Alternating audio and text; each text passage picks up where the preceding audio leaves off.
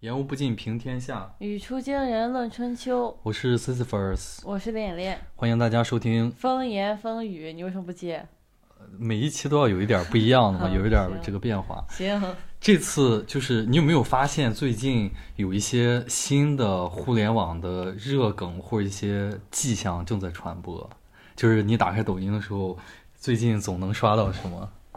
就是翻身见到猫猫。翻身见到猫猫，嗯难道不是科目三吗？ 嗯，对，所以就是我们第一个要聊的，其实就是这个科目三了。感觉真的就有点像他们带的那个 title 一样，就是人传人。嗯，就是呃，我们能看到，比如有一个很著名的网网红，就是最近火起来的，他在英国就是教他的英国的朋友，就是外国人去跳科目三，就是跳各种各样的呃社会摇，包括科目三的社会摇。然后你也能看到很多呃，尤其是在海底捞，有各个地方的海底捞的嗯工作人员去跳这个科目三，给这个呃顾客。你对这件事儿就是有没有你看到这样的视频的时候，你你的感觉是什么样的？我一直很好奇，它为什么叫科目三？啊，我感觉这个确实也很难去追溯了，就是就是本来叫它科目三，其实是因为它的呃舞蹈的动作很简单很基础，就是对于社会摇来说很简单很基础。然后就像是你考驾照一样，你如果不会就是我们现在说的科目三的这些基础的舞步。你就不是一个合格的摇子或者一个社会摇，所以这个就它之所以叫它科目三，就相当于这是一个最终的考试一样。嗯，虽然我们还有真正的驾校，还有科目四，但是科目四就不重要了。嗯就即使是在驾校里面，也不呃，嗯在驾考的那个过程当中，科目四相对而言也不是很重要。嗯然后科目三相对而言是比较，科目二、科目三是比较重要的。但是如果硬要较真儿，为什么不叫它科目二？这个我就不知道 了。就是对，但是就是，所以很多人把这个就像是一种试金石一样嘛。嗯，你在看到这样视频的时候，你会抑抑制不住自己，然后一直看下去吗？不会，不我会不爱吗？看科目三。其实对， 其实其实其实我也还好，但是你你别说你还好，不你那天看了搜了搜了半天，搁那 B 站一个接一个 看，那是因为我要做这期节目， 真的，对，呃是真的，是因为我要做这 期节这不是目。你爱看。但是我自己在反思，就是像刚才脸脸说的一样，我我在呃去搜这类视频去看的时候，我自己能明显的感受到，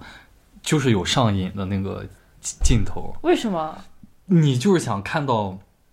呃，各色人等去跳这种很土的舞哦蹈，形成一个很强烈的反差。比如说，呃，之前就在科目三之前，就有一些呃抖音上的网红，他是律师，嗯然后他明明可以正经的去给你普法或者怎么样，嗯但是我看的那两个账号他就不是，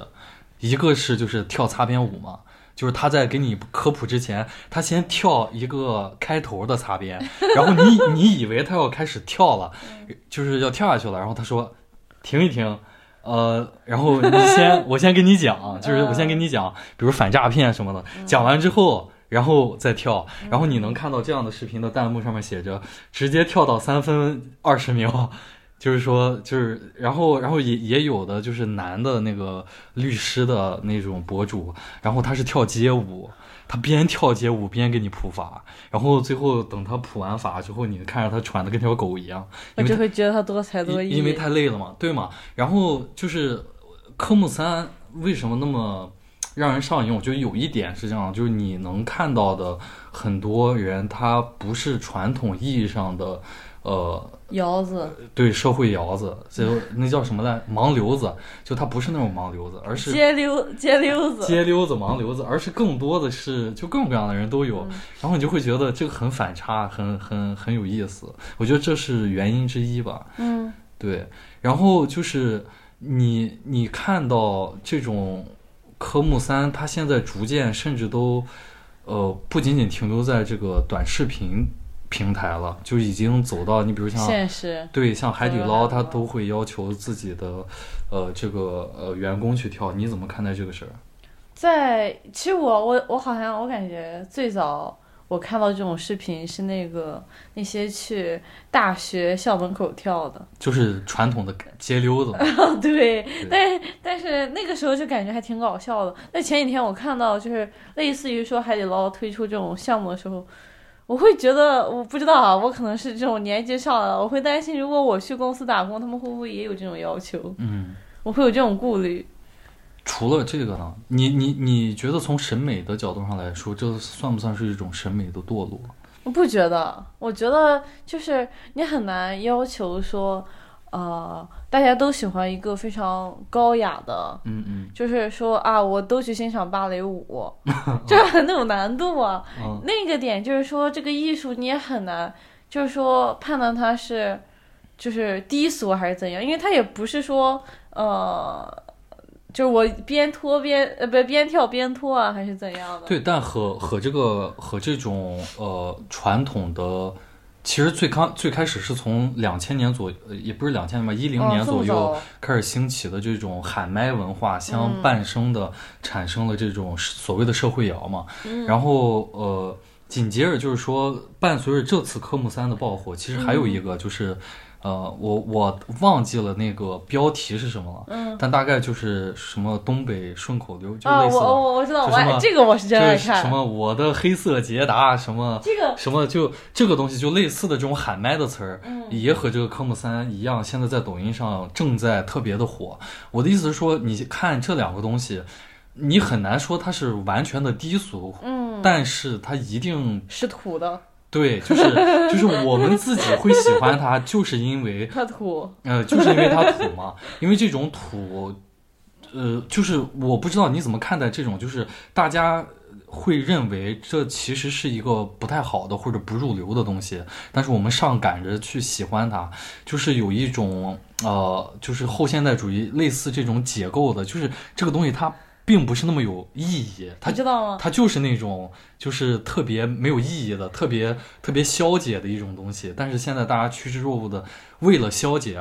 为了喜欢而喜欢，为了消解而消解。你怎么看待这种现象？你刚才那个后现代主义的解构、嗯，这个词一出来，我就感觉我在读文献，你知道吗？就明明这句话，它可以用正常人能听懂的话不说，它一定要给我出现一个奇怪的名词。这是一个，我觉得这不奇怪。我觉得这个词是唯一一个可以比较贴切的来形容这种文化现象属性的一个词了。你再找不到另呃这其他的词去替代去形容它了。就是你想，嗯，其实抖音的消费群体分为两部分，一部分是三四线或者二就是二四一线城市以外的那一部分和一线城市的这一部分。嗯但是你会发现，这两部分的人群基本上很难在别的呃文化产品上找到一个共同点，比较难。呃可能以前是春晚，但是现在春晚也不行了嘛。就是，但是你会发现这两类人群都很喜欢科目三和这个，就是那我们再仔细去分析，你说就是二三线城市的，或者就我们刻板印象里的那种小县城的，呃，男生女生就是年轻人，他们为什么喜欢？你可以站在一个比较高傲或者比较角度，会认为他们就喜欢这种不入流的东西。嗯，但是你你没有办法用这个原因去解释，在上海、北京或者所谓的新一线城市，或者那些留学生，不是有很多留学生跑到国外去跳这个，呃，这个东西，你没有办法解释他们为什么这么喜欢这种土味文化。唯一能解释的原因就是。这个东西它太无聊了，以至于无聊到可以消解掉任何有意义的东西。而年轻人最喜欢干的一件事情就是彰显自己的反叛，所以就用这种能够消解一切的文化的文化来代表自己，就是这是我能找到的，就是我认为的这里面的叙事逻辑，你怎么看？我觉得你还是就是，即使你说这是一种解构，嗯就是这是一种无意义的行为，嗯其实你本质上还是在试图给它找意义。就是我会认为，呃，像现在的科目三，包括可能呃前段，就是很早之前，可能在三四年以前很火那种社会语录，韩王，你的韩王，嗯，就是这是其实跟这个对我想说，就是这种神丑文化，它不是说。呃现在才出现的。其嗯实它已经就是风靡了很多年，不然你也很难解释说为什么乡村爱情它能那么火爆。对，所以问题是在于，就像我刚才说的嘛，问题不在于说就是我们印象里的或者就是我们印象里的那种本该喜欢这类文化的人，他们为什么喜欢、这个东西我？就就像你说的，它一直每个文化产品都会有它。特定的群体会去喜欢，这个不是我们讨论范围。我知讨论的道，范围，而是为什么那种我们印象里会觉得他就应该喜欢阳春白雪，或者他已经尝试过阳春，他已经咂嘛过阳春白雪的味儿的 人，他要哎过来吃点这个，对对，就是为什么城 为什么不吃点好的？为什么城里的猪不吃细糠，也开始嚼这些烂白菜了？就是而是这个问题，我觉得我觉得这个是蛮有意思的一个现象，就像就像你说的，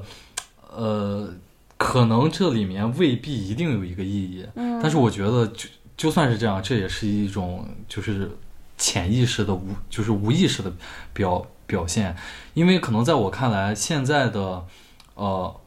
年轻人，尤其是大城市里的年轻人，他在他在养育他在被养育的过程当中，一直在被外界施加给他找寻意义这件事情。嗯那对于反叛，就是天，就是处在人生阶段当中一个比较叛逆阶段的年轻人来说，嗯他自然就会带有想要反抗这种事情的，就反抗有意义这件事情的基因。然后呢，就是我觉得，呃，这包括我们接下来会讲的中国的呃网络文化的一个很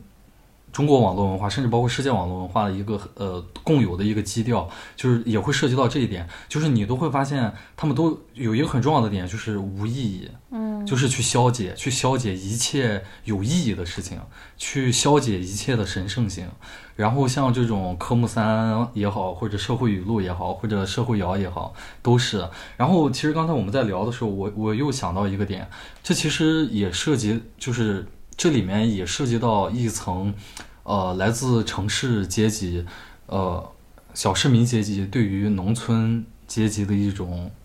鄙视或者一种嘲笑，一种调笑。就是我不知道，呃，听众们听到这里会不会也赞同？就是至少从一开始，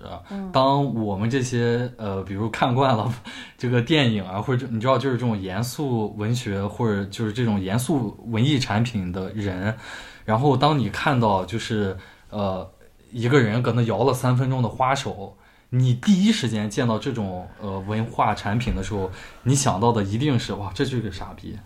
就是而不是说就是 啊，我觉得这挺有意思的，就是啊我觉得绝大多数的人在追捧这个东西的过程当中，可能都会呃，至少从一开始是有一丝这种调教的，但是它背后反映出来的其实是两两个世界的参差，我觉得这个点也挺有意思的。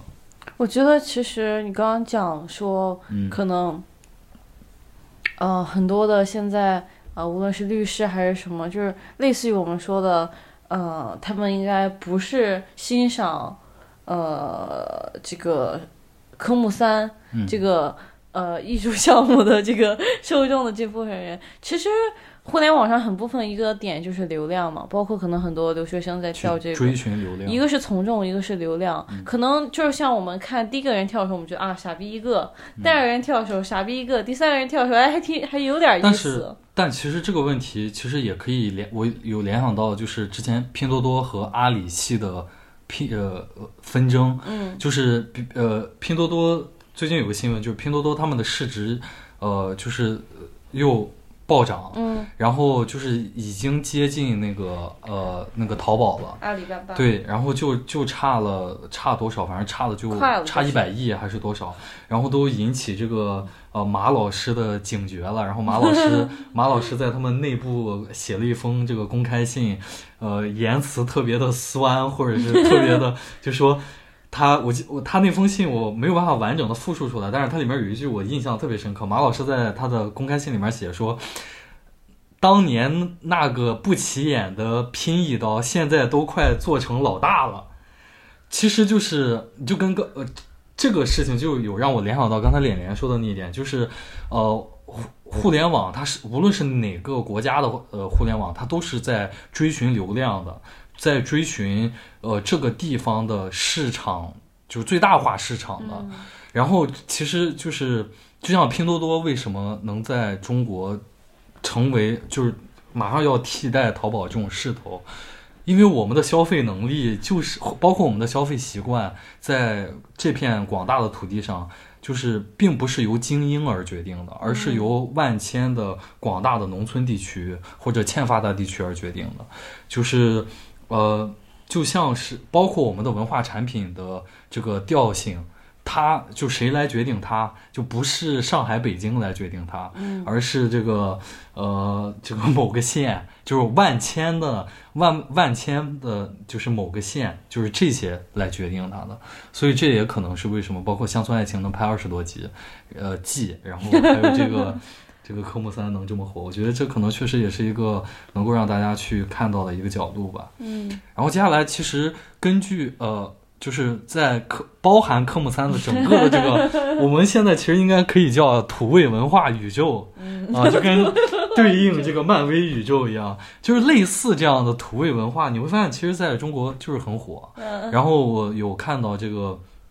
呃，财新网他们写的一篇这个专栏，就是有讲大概的这几个呃网红，嗯嗯其实也不不单单是土味网红了，也有一些就是所谓的呃媚俗啊、卖丑的网红，嗯他们现在都开始在积极的转型。你可以给大家来讲一讲这个，就是他这个财新周刊里面有提到的这几个网红。嗯，第一个就是今年刚刚出来留学的咱们的 那个航子殷殷世世航航，嗯我也曾经就是在那种朋友圈里调侃过，我说我感觉航子的英语现在比我都要好你了。你可以给观众大概讲一下殷世对航他是殷世怎航么火的？最早是在快手做那种网红，因为他确实他长得很帅，但是他很矮，他大概可能没有人知道他的真实身高，就是一米六几、一米七左右吧。然后之前关于他的很多的梗都是他们这种快手网红，就就就是几个少男少女吧之间的爱恨情仇，就是啊，今天和这个在一起，明天分手和那个在一起。嗯然后殷世航呢，也是在就是快手是他的发家地吧，然后他一直在快手直播，然后他其实，在快手赚了非常多的钱，就是呃，他应该是流量非常大的那种呃网红之一了。包括他之前有给自己呃策划过一场什么求婚，就是什么呃，他骑着他小白马的故事。它的调性是什么样？它是一个摇花手的，还是一他个不情感博主？他到只是底一个纯帅的，它就是走这个，嗯呃这这叫什么来着？颜值博主颜颜值主播，对，就是嗯他们那一圈儿人，嗯，你都不能说他们有什么调性。就像你说，呃，不，颜值主播也是调性，也是一种，呃，就像就像是在抖音还是哪，就是有一个男的被很多。有一个男主播被很多呃观众称之为这个祖师爷的，就是他主打的，他也长得很帅，然后他主打的就是去跟别人，呃，就跟别的女主播去有那种剧本谈恋爱的剧本，嗯就是这这这也是一种了。OK，一个是殷世航，然后其第二个是第二个也是殷世豪这个小宇宙里面的 又一朋友是韩安雅，韩安雅最早，但应该很多人都知道，嗯她是《变形记》的一个一期的主角，你知道吗？哦 你不知道，的我天，不知，道你今天这个背调做的不行啊！他是韩他参加过变《变形记，记》她是城里的那个小女孩，童星出道， 然后现 在现在开始混土味宇宙。嗯，他一开始出道不是不是出道出道，就是他一开始很早之前，嗯、在参加完《变形记》之后，他就是因为多次整容，包括可能因为，呃，就是他他有整到过很漂亮的状态的时候，然后他那个时候也是相当于颜值，呃，主播，然后他有当时有一个男朋友，然后他们。之间和殷世航有点类似，也是这种分分合合、爱恨情仇的故事。嗯，呃，后 韩安雅最为人所知的就是三三婚三离，然后现在她刚刚好像是四婚，嗯然后她也是在抖音卖货来赚钱，她和殷世航之前的状态是嗯一样的。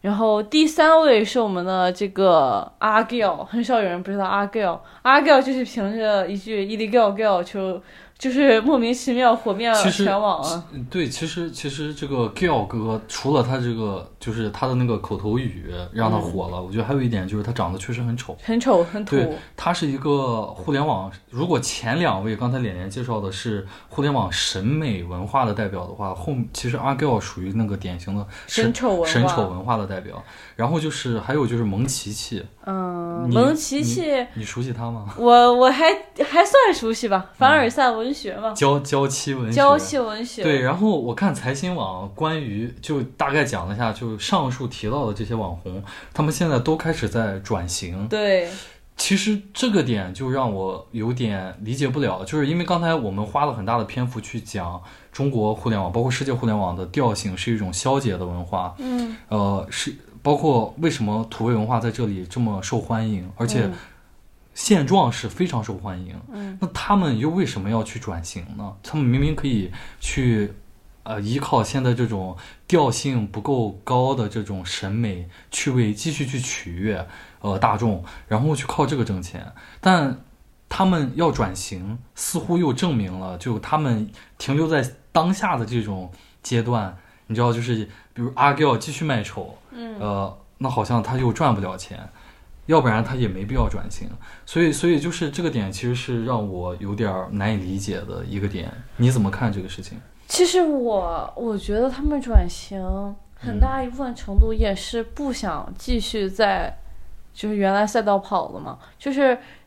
因同为，样的人会越来越多，嗯，就是这个赛道会越走越窄，嗯，就像呃，就还是被这个环境逼的要去卷。但是我感觉也不是每个人就是都是这样，就是英视行，我觉得确实他今年一开始给我观感很意外，因为真的我上一次听到英视行的故事，真的是他那个求婚骑小矮马，嗯，就是呃，感觉之前虽然说他脸是很帅，但是他整个人的形象就是一个小丑，嗯，就是他走的还是这种丑角的对，形象，所所所所以就是我的问题就是嘛，他。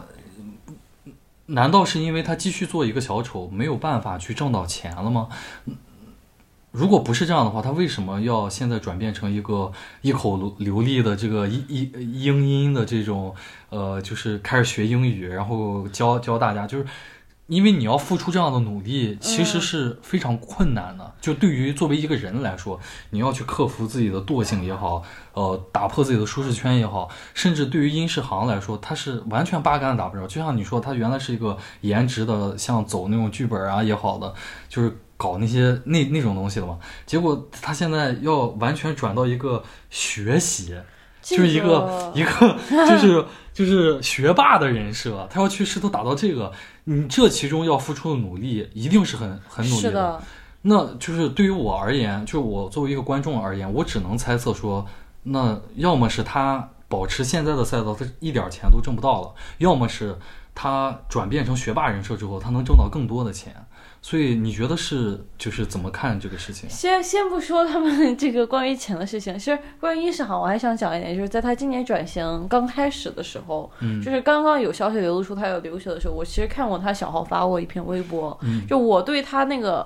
发内容，其实我还触动挺深的。他大概的讲的意思就是说，呃，他是从初中还是高中的时候就是辍学，嗯他就是他的家庭没有办法给他承担一个很好的教育环境，他也是那种小镇青年。然后他做过就是理发师，做过店员，搬过货这种类似的工作。就是从底层开对，始然后他就说其，实其实自己一直是想上学的，但是自己没有能力，也没有机会。然后他说，他现在已经觉得自己还算攒到一部分钱，他也觉得自己很努力，所以他就想试试能不能读书，没想到可以。所以我觉得，其实可能其实你是被他的这种故叙事带入了，对你被就是我刚刚想说，就是其实他的故事可能可真可假，可能是公司的人设。呃，对，其实可能是营销对，但其实这个故事你听着有点像什么？像什么？就很传统的一个故事，你猜猜你很像什么？像什么？ 丑小鸭啊！啊，这个故事不就是丑小鸭吗？嗯，对吧？就是当然，就是如果这是真实的话，这确实很很励志，很励志。很励志但是为什么？就其实就像我说的，经典真的就是经典， 就是这个丑小鸭的故事绝对可以为他后续带来，嗯无论他后续想带货也好，还是卖课也好，就卖雅思的课或者怎么样的，就是能挣到更多的钱。嗯哦，就是其实其实其实我我觉得有一个点是我自己会觉得说，呃，刚才不是我抛出了一个疑问嘛，就是他们为什么不安于现状，继续用那种手段挣钱？可能我在我在写下这个疑问的时候，做选题的时候，我会我当时给出的浅答案是。可能是我通过卖丑博来的观众，他的消费能力不够，但是我现在会觉得可能有可能有这部分的原因，但是也有可能有一部分原因是因为我在当下的这种互联网。现在要营造这种清朗的互联网环境嘛，就是这这是一个大背景，呃，那在这种环境下，我继续去卖丑，我继续去搏出位去挣钱，可能就是会功亏一篑，就导致我账号炸了，就有这种不可抗力的因素，所以有一个监管的因素在逼着我，在倒推我去转型，然后也有一部分原因，像脸脸刚才说的一样，其实这个赛道是很卷的，嗯就像我记得阿 g i l 他在一场直播里面他说过说。呃，有有有观众在弹幕里面说，那个你有什么了不起的？你不就是个互联网小丑吗？然后阿 g i l 就开始掏心窝子说，你别看我，我确实是个互联网小丑，但这个小丑不是谁想当都能当的。其实真的要很对很豁得出去，就是他在说这句话的时候，确实有一个映射的现实是当下，或者至少曾经有一段时间，呃，大概一六年到两两千年的时候，有大量的就是像殷世航那样的小镇青年早早辍学，然后看到可能比如同镇子上有一个这样的网红出了名，然后他们也就是。加入，但是你能看到的，他们那个镇子永远只会有一个殷世航，不会有三个、四个、五个、六个。其实我刚刚想说，就是、嗯，其实刚刚那几个我们提到的网红，除了那个呃凡尔赛那个蒙奇奇，那个其娇他妻，其他几位其实都是抖呃快手出来的。对，嗯快手我的印象里面，其实最最早出现在大家视野，就是我初中的时候，就是一几年的事儿了。嗯，然后快手在这几年其实并不属于一个就是大城市，或者说就是对一些大多数的人会选择使用的平台。快手的调性就一直是面向二三线啊，包括农村啊这样的。就像殷世嗯航，殷世航其实赚的非常多，之前也，但他之前赚的是靠打下卫生纸的价格，就可以看到大家其实每个人就是，呃，他之前之观众的消费能力嗯，可能确实是就是是比较低的。对，嗯，即使他可能靠量取胜，嗯，然后他现在的转型，其实我不太清楚他有没有开始卖课之类的，但是我有看过他关于雅思教学的东西，我不觉得那个东西能用来卖课，说实话，嗯就是他现在的学习能力还是很基础的一些东西，但没有说真的教给大家一些很有用的技巧，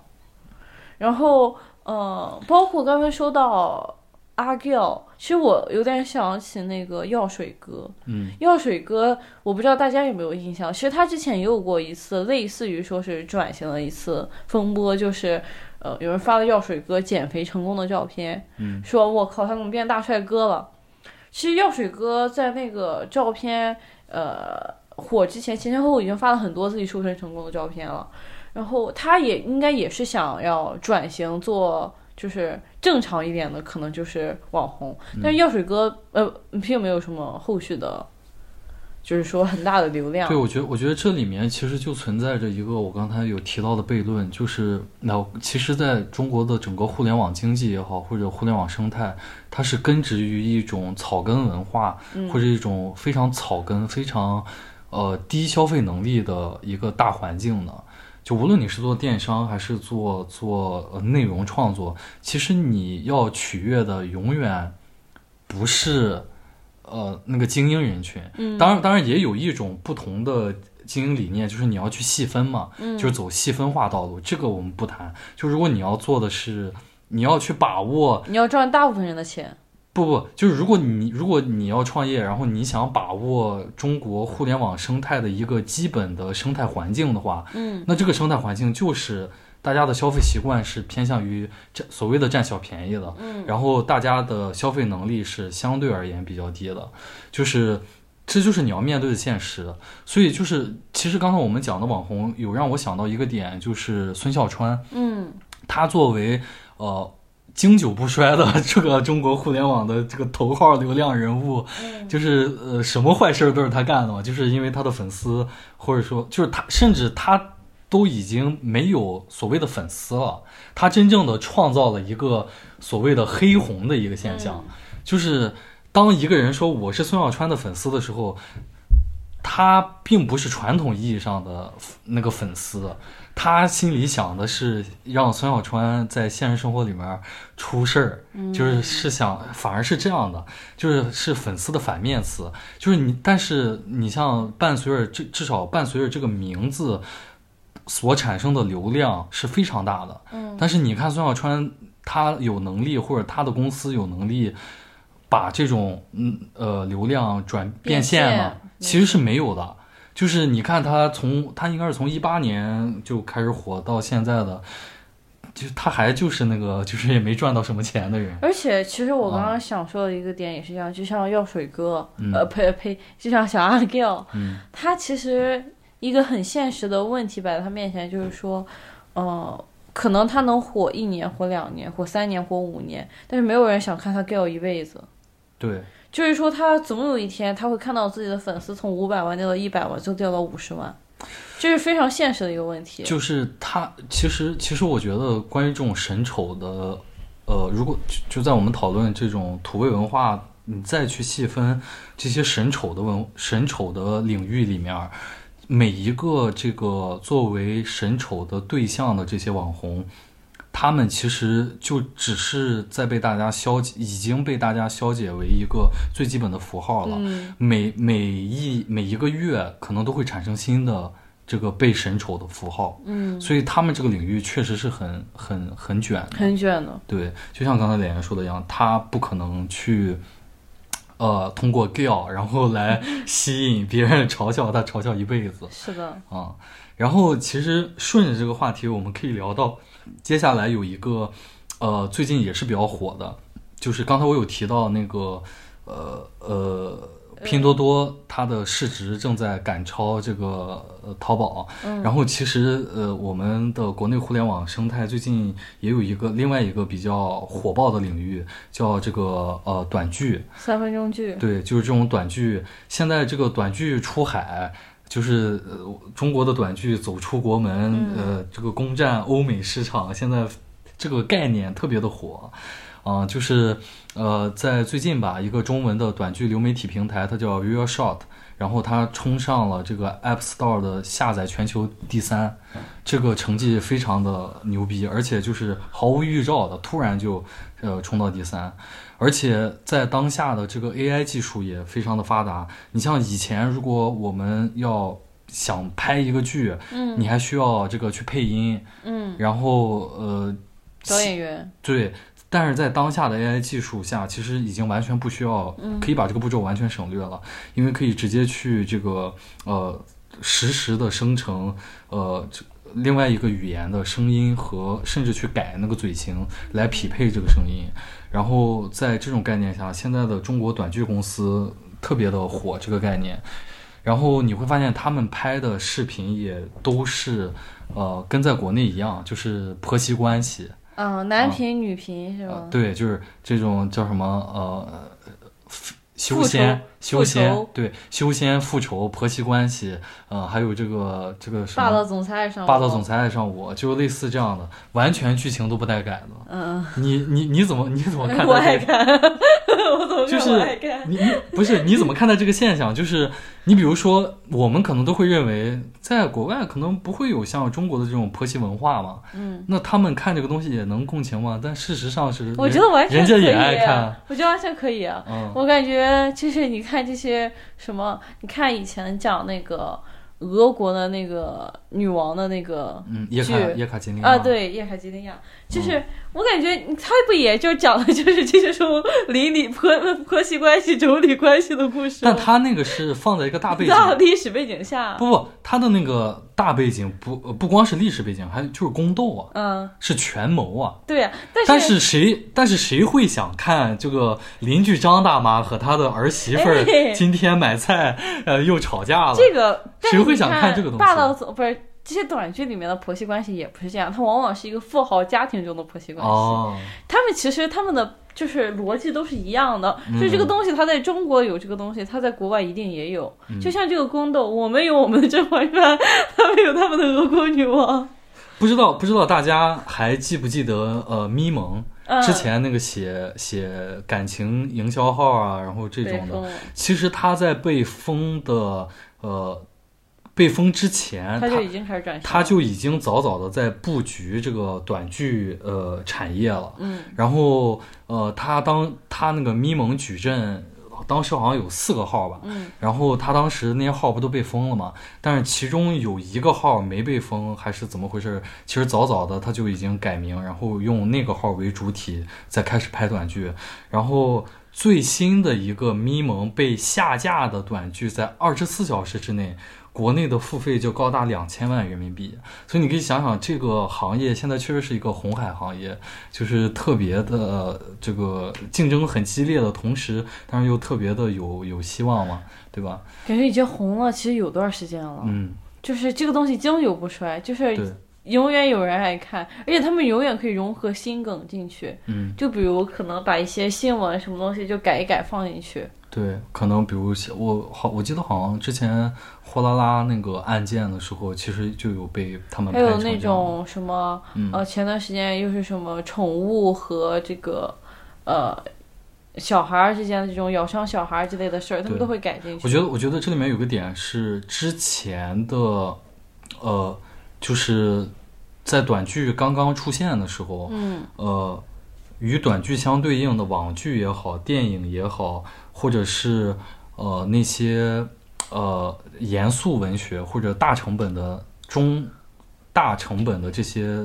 作品、呃作品，他们都需要受到非常严格的监管。对，你从项目立立项，你那个剧本儿你就得查。就得开始去查，但是在与此同时呢，短剧它只需要接受平台的呃、平台的终端呃审查就审行。审核，就是什么意思呢？就是我我可以完全可以先拍，拍了之后我在上传的那一刻，他给我打回来也就打回来了，嗯但是我可能这个成本一集可能就三三四百块钱啊都、就是这个完全是非常可控的，相较于这个这个这个叫什么呢？相较于电影这些东西来说，但是现在其实，截止我在做我们在做这一期节目的时候，其实这个现象正在被扭转，因为就就像我刚才说的，咪蒙它那个特别火的剧直接就被下架了，上线二十四小时之后就被下架了。嗯然后那个广电部门其实他们也是在十一月十五号的时候。直接火速下架了三十五万部这个短剧，你就可以想象这个就是有多么的这个行业现在有多么的茂盛，对吧？嗯，嗯，然后其实这里面你怎么看待这个会牵扯到的审美的这个这个流变的这个过程？你就是你会担心这个这个东西会冲击到呃既有的严肃文学文艺产品的市场，包括影响观众的审美，你会担心这一点不吗？会担心。就像喜嗯欢看这个网剧的，喜欢看复仇剧，嗯喜欢看这个这个叫什么《霸道总裁爱上我》，嗯我就是这种人，我也会喜欢看其他的网文。就这个东西，他们是，呃，和严肃文学、文学、严肃作品，他们是不搭嘎，他们是是啊，是他们的受众就是两批人。不不，你你会不会觉得，假如一个人他没有看过网文，没有看过抖音的短视频，没有看过短剧，嗯，呃，他可能就像你说的，他也不会去，呃，就是他之前可能他同时他同时也不会去选择去看对啊，严肃的证据，对，啊但是至少因为他还没有看过我刚才说的就是那些东西，嗯，他还有机会能够去接触那个。但是你你先听我讲 完，但是一旦嗯，他习惯了这种算法所推荐他的这些科目三也好呀，这个婆媳关系的短剧也好呀，你再让他去看这种长达一个半小时，甚至比如那天我们看的马丁斯科塞斯的那部《嗯五月》呃《五月杀手》，嗯，呃，他是三个小时，三《花月杀手》，他是花三月个小时。你再让他，你告诉他说这有一部电影，非常好看，三呃，个小时，三个小时。他 说：“操，你三个小时，我能看三三十部、三百部这种短剧了。”但就是你会，你不会担心有这个过程吗？我觉得这个呃时间成本嗯是不怎么需要，至至少在我的观点，我觉得需要考量的很少。就包括以前的网文，你可以经常看到网文它出几万章，嗯，就是你你可能会觉得啊，读一本严肃文学，我可能读完这本书得一个月，不那网文它能读一 年呢。但是它这里面是有区别的。你比如说网文的作者，他会就是他们有这样的技巧，就是我要给你留那个口，嗯去吊着你。但是但是严肃文学你说有没有？当然它也有，但是它没有办法做到像网文这样去去这样去灵活的去去改变。就像是我三分钟给你拍一部短剧，嗯你用这三分钟就已经能看完一个逻辑完整的故事了。你别说这个逻辑可能是狗屁逻辑，就是嗯特别在现实里面不可能成立的，但它也是一个完整的故事。但你三分钟你就看完了，在这三分钟内，你已经体会，你已经能够体会，呃，复仇的快感，跌宕起伏的剧情。嗯，这个时候，我告诉你，你需要去看一部三百，呃呃，你需三要百去分钟，三百分钟的呃故事，然后是同样类型的故事，但是你可能在第一百五十分钟的时候，你才能体会到复仇的快感。你还会去想去看吗？你可能就不会了呀。不知道啊，我是真的，我是两边都能看的，所以我不确定如果过于钟爱一边，会不会对另一边产生影响， 因为我两边都挺爱看的。这个问题真的真的萦绕了我很久，萈绕我困惑很久， 因别为说，因为我自己反思我自己，呃，我从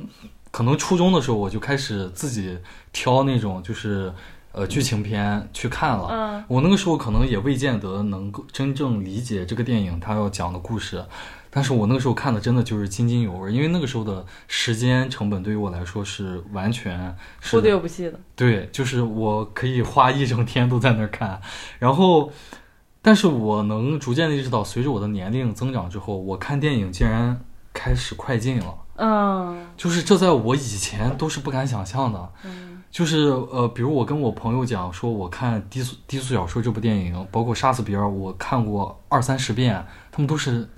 你哇，是你这个也震惊到我了他。们说你是傻逼吧？就是你这个 剧情，三十遍，我的你这天个呐剧情你都知道了，你为什么要对吧？你要把这个电影，但是因为电影它的拍摄方式就是有构图、有有灯光、有各种各样的东西，它都是非常讲究的。你可能你第一遍你是了解剧情，你第二遍你是看演员的表演，第三遍你可能是在注意对白和台词，第四遍你可能注意到了灯光，第五遍的时候你可能又注意到了别的东西。就是总之，电影好的电影是常看常新的，但是短剧它带给你的体验是完全不一样的体验。所以这个就让我有想到这个点，包括。我可能说太多了， 包括就是呃呃，我们刚才有聊了很多互联网的东西嘛，然后这次也有一个互联网大佬，对吧？马斯克他在这个一个论坛上，他就讲，他说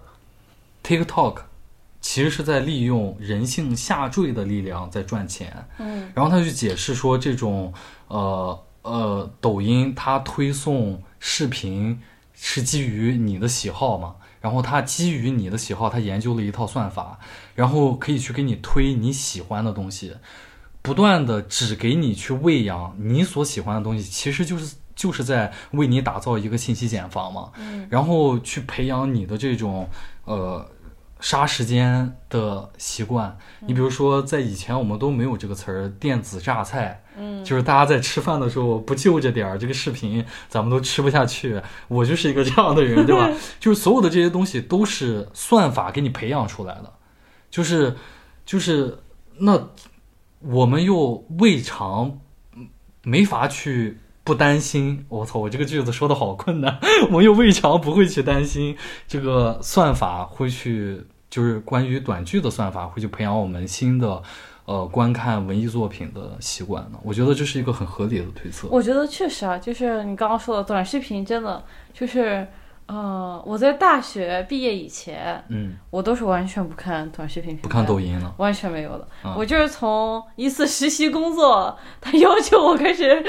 下载抖音之后你，这个像甩锅。呃，不是，我是单纯说，就是我从这一次下载之后，我开始看它，你就会发现它是真的会上瘾，因为它给你推的你都爱看。嗯他就是我一开始很难相信我会爱上短视频，因为我很喜欢看故事线，我觉得短视频很难其呈实现。嗯，但事实证明它可以。 对，其实其实当你有这种质疑，你说就是啊，我肯定不看短视频，这个这个就是它，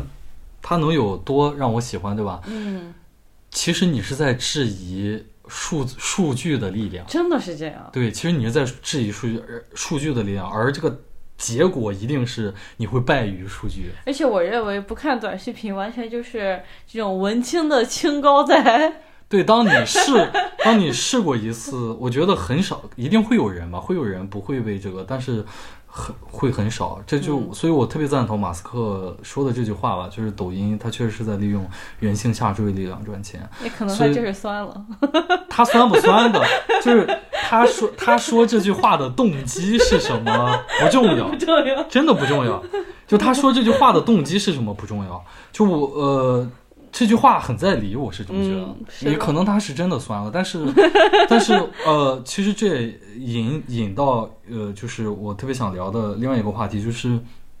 我们人类其实是对于技术创新没有把控的能力的。嗯，对技术创新的方向没有把控能力的，很多技术创新其实就是灵光乍现和呃机缘巧合的一瞬间它就产生了。你你说，当我们能够意识到说，其实这种算法的推荐，可能最终就是历史会给我们一个答案，说这个这种人工智能的发展也好，或者算法的生成生成式算法的产生，它其实是呃一种呃给我们带来给人类社会带来的是弊大于利。嗯，那一刻已经完了，就是当我们能意识到的时候，其实那一刻已经完了，这个技术已经产生了，它已经对你的社会产生了难以名状的影响，你才有可能能意识到它对于你带来的是弊大于利还是利利利大利大于弊。所以就是我觉得这也是个很可悲的事情，就是当像马斯克这样的人，他说出来说。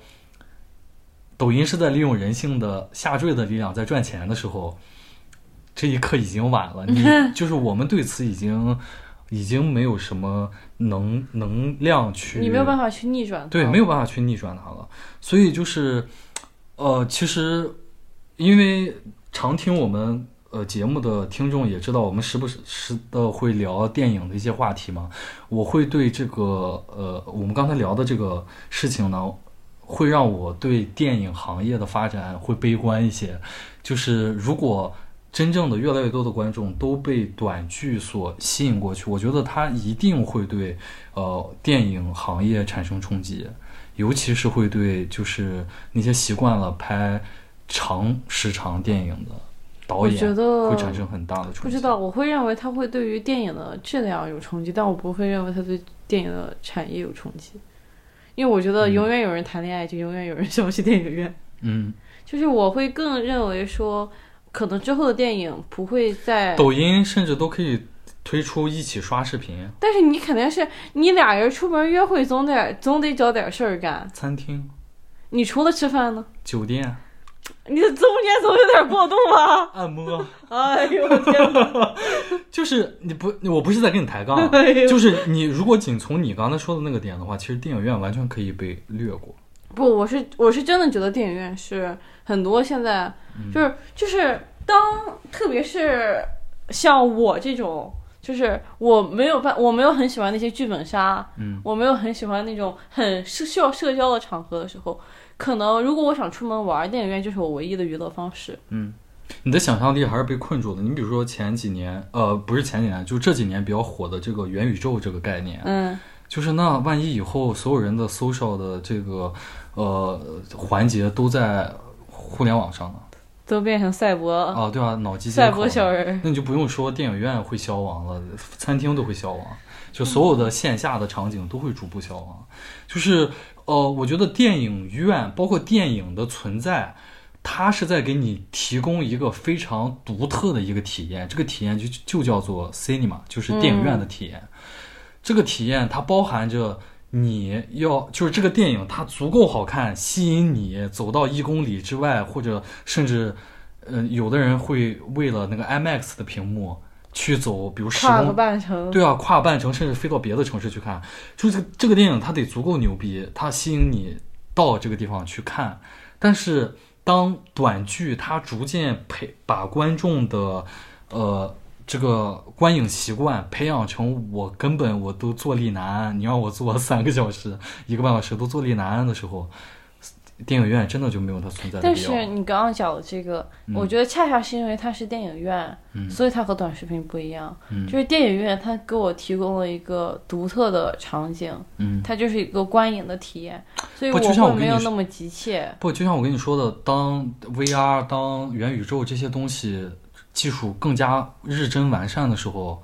这个场地的限制它就会被打破。但是我觉得这个东西很难说，嗯就就像我以前一直说，我说比起呃电子书，我可能会喜更喜欢纸质书。嗯我觉得就像电子书，它可能它把可能把可以把一整个书架书书就缩成那么一个屏幕，嗯，但是它也没有办法完全取代现在纸质书的发行传播，嗯嗯。就是这样的感感觉。那你觉得这个条这个原因是？我觉得它的原是因因很，为成本啊。仅仅是因为成本。我我就觉得像我觉我得是发自内心的喜欢读纸质书，我觉得最大的原因是因为成本啊，就是是因为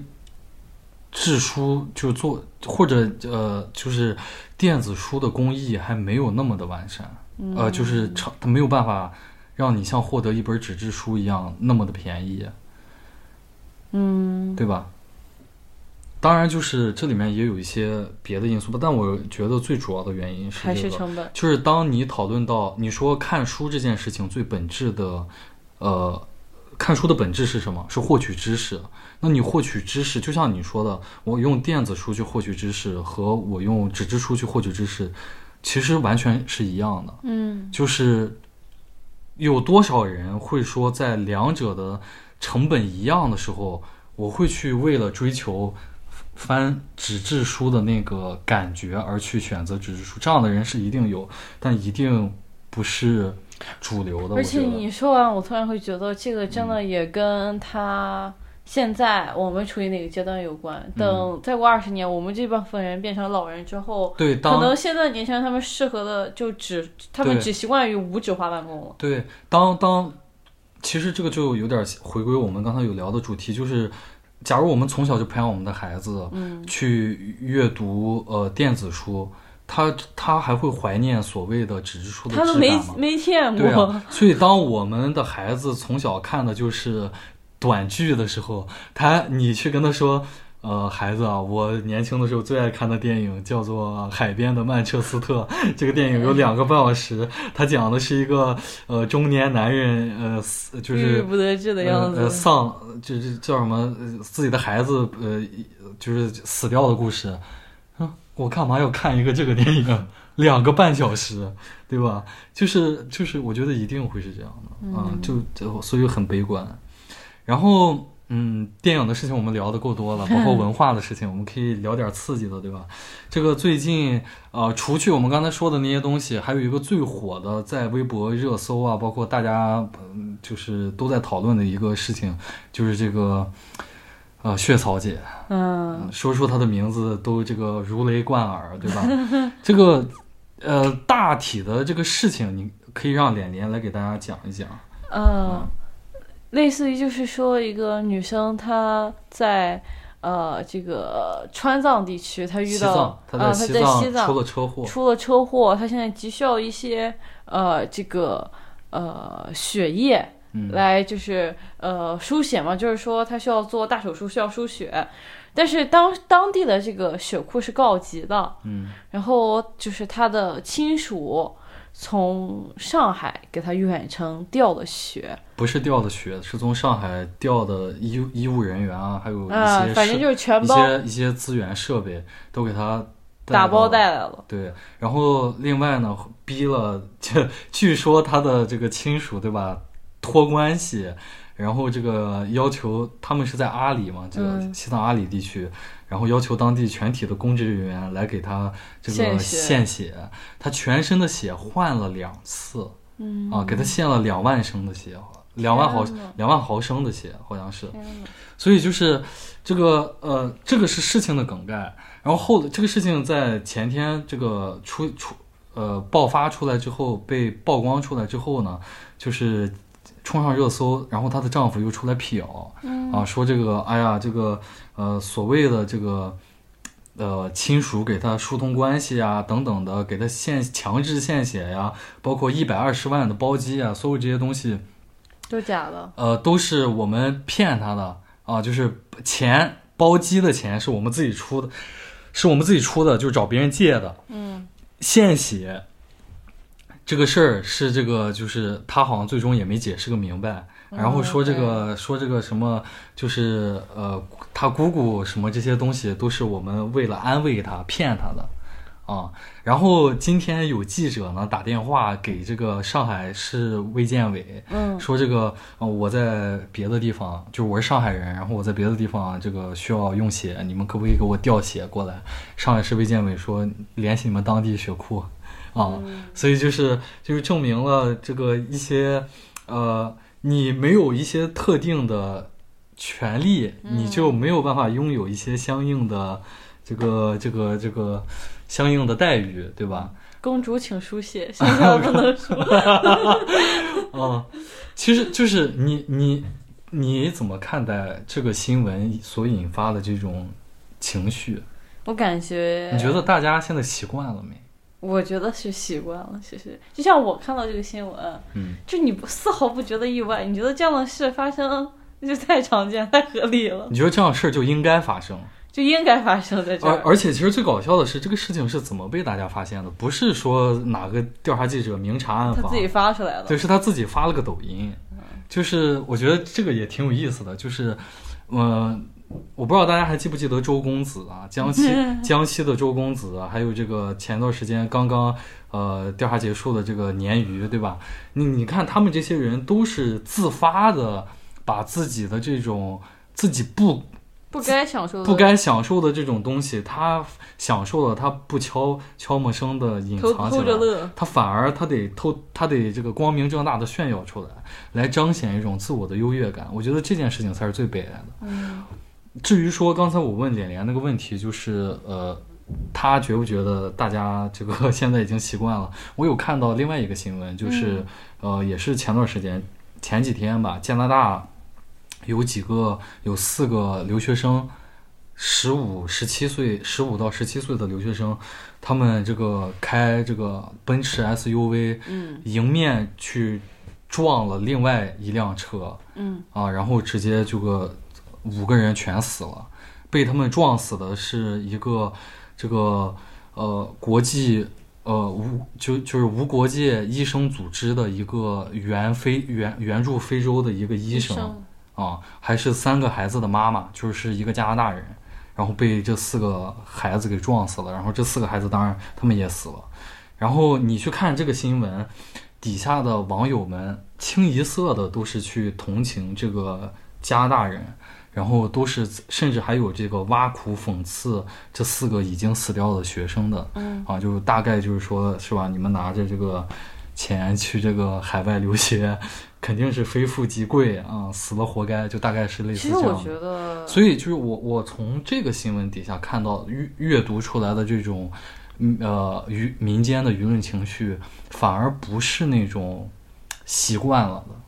而是感觉是一种就是非常愤怒嘛。我觉得这就是就是嗯从这个新闻里面，我会更觉得大家习惯了，因为大家读到这个新闻的时候，大家不会觉得这四个学生只是普通人，嗯，他们觉得他们开了 SUV，开的是奔驰的 SUV，就一定是哎他们在留学，他们就一定是什么少爷、嗯公主。其实我看到这种时候，我我也会想啊，那这四个有没有可能他们四个只是买二手车的普通的留学生？然后这是一场因为就是可能呃车艺不精，或者说因为自己当时走神儿什么发生的意外事故，就完全都有可能。只仅从这个新闻给出的信息来看，我会觉得反而是大家。太过于习惯这种事儿，大家已经先入为主的给这个事情定了性。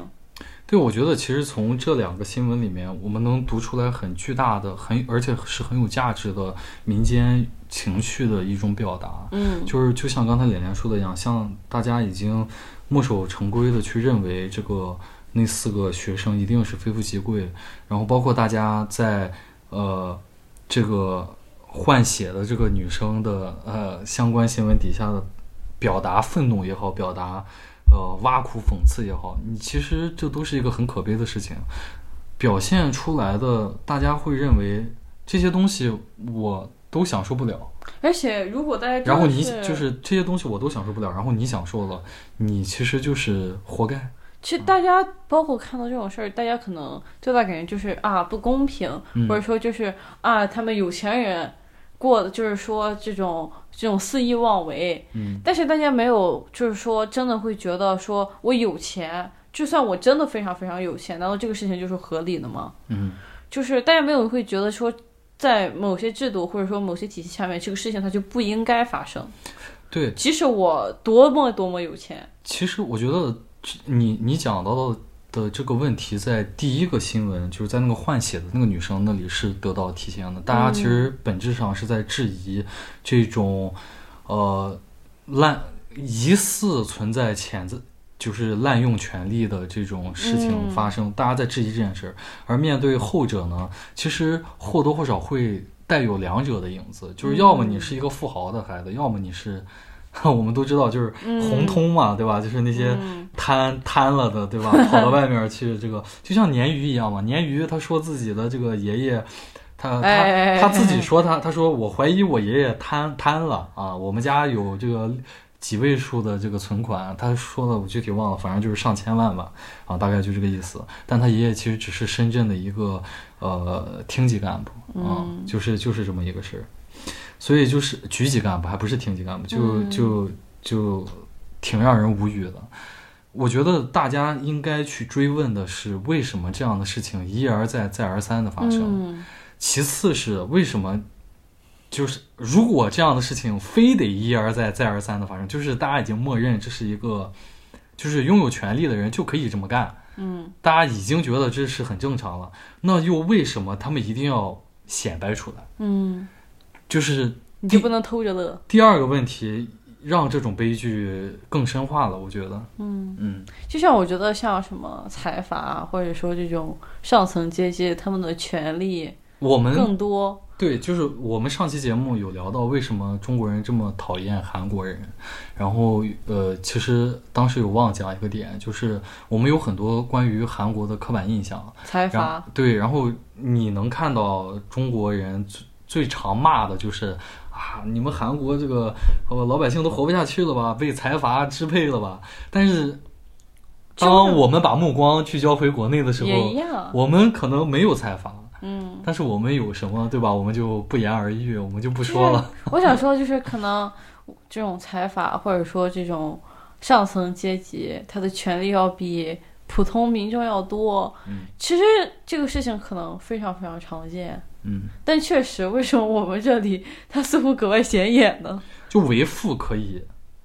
为富不仁已经很过分了。嗯。但为富不仁的同时，你还要昭告天下，这就多少带点嚣张了。但是在我们这里，还往往不是为富不仁，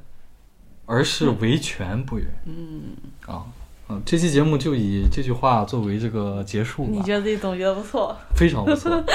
大家的支持是我们更新的动力啊！欢迎大家订阅、转发、收藏、打赏，然后搜索公众号“风言风语”，发送关键词“节目”，收获订阅我们节目的方法，避免失联。感谢大家！也不知道这期节目到底能不能顺利的播放出去。我是 C First，我是莲莲，我好们，下期再见。见